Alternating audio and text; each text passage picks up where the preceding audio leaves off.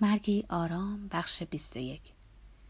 اگه پزشک مامان اولین علائم سرطان رو تشخیص داده بود چی پیش می اومد؟ بیشک با اشعه به جنگ بیماری می رفتن و ممکن بود مامان دو سه سالی بیشتر عمر کنه. در عوض از نوع بیماری خود با خبر می شد یا حدسایی می زد و سالای آخر عمر رو با تلخی و هراس می گذروند. آنچه اسباب تأسف ما شد این بود که خطای پزشک در تشخیص بیماری مامان ما رو هم به اشتباه انداخت، وگرنه رضایت خاطر او نخستین دغدغه ما می شد. دیگه گرفتاری های ژان و پوپت در طول تابستان رنگ می باخت. من اونو بیشتر می دیدم و سعی می کردم اوقاتش رو خوش کنم. آیا باید تأسف خورد از اینکه پزشکا اونو عمل کردن و چند صباحی بر عمرش افزودند؟ مامان سی روز سود کرد، روزایی که حتی نمیخواست یکیشونو از دست بده. این روزا براش هم شادمانی آوردن و هم اضطراب و رنج.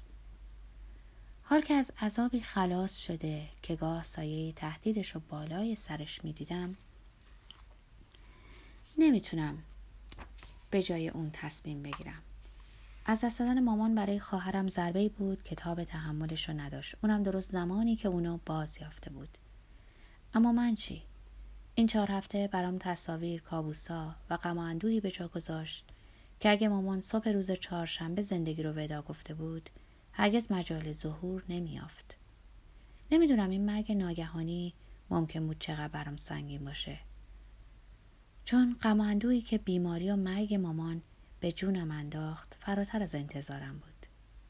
ولی ما از این تعویق چهار هفته‌ای قطعا سود بردیم، چون ما رو تقریبا از حسرت و پشیمونی در امان نگه داشت. وقتی عزیزی میمیره ما بهای زنده موندن رو با هزار تأسف و حسرت میپردازیم.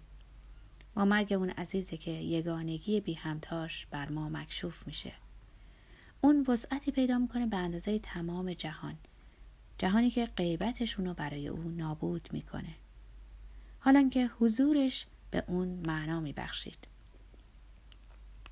دائم با خودمون میگیم ای کاش لحظه های بیشتری از زندگیمون رو به اون اختصاص داده بودیم، چه بسا لحظه لحظه زندگیمون رو برای تسکین خود میگوییم او هم آدمی بود مثل آدمای دیگه. اما از آنجا که هرگز تمام توان خود رو به کار نمیبندیم، حتی همون حد اکثر ممکنی رو که مصمم بدون هستیم، همیشه دلایلی باقی میمونه که خودمون رو سرزنش کنیم. ما از مامان غفلت کرده بودیم و اصلا حواسمون بهش نبود، خصوصا در این سالهای آخر. تصورمون این بود که با حضور پررنگمون در روزهای آخر، با آرامشی که به او بخشیدیم و با کاستن از ترس و دردش، تا حدودی این خطاها و غفلتها رو جبران کردیم. اگه مراقبت مستمر ما نبود، قطعا مامان درد و رنج بیشتری میکشید. در واقع هم در مقایسه با موارد مشابه، مرگش آروم و راحت بود. منو به دست این آدم خورا ندین.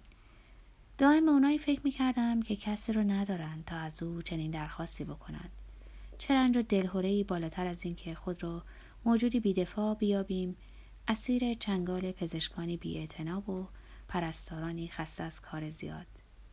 چی بر اونا میگذره وقتی هراس وجودشون رو فرا گرفته و دستی نیست که بر پیشونیشون گذاشته بشه، وقتی درد به جونشون افتاده و دارویی نیست که آرام بخش تن دردمندشون بشه، و وقتی سکوت نیستی بر همه جا سایه افکنده و کسی نیست تا دروغی بگه و این سکوت رو بشکنه. ظرف بیست و چهار ساعت مادرتون به قدر چهل سال پیر شده. این جمله نیست بر جون من چنگ انداخته بود، حتی امروز نیست. معلوم نیست به چه علت شاهد احتضارهای هولناکی هستیم. به علاوه در اتاقهای بزرگ عمومی وقتی ساعت پایانی نزدیک میشه، دور تخت بیمار پرده‌ای میکشن، همون پرده‌ای که بیمار دور تخت‌های دیگری دیده بود که پرداش خالی بودن. آری خود بیمار نیز در میابه که این ساعت آخره و وقت رفتن نزدیک. مامانو تصور میکردم که ساعتها از آفتاب سیاهی که هیچ کس نمیتونه از روبرو در آن چشم بدوزه کور شده. وحشت چشمان از حدقه در آمدش رو تصور میکردم با پلکای گشاده. مرگ او مرگی بسیار آرام بود، مرگ آدم هایی که کس و کاری دارند.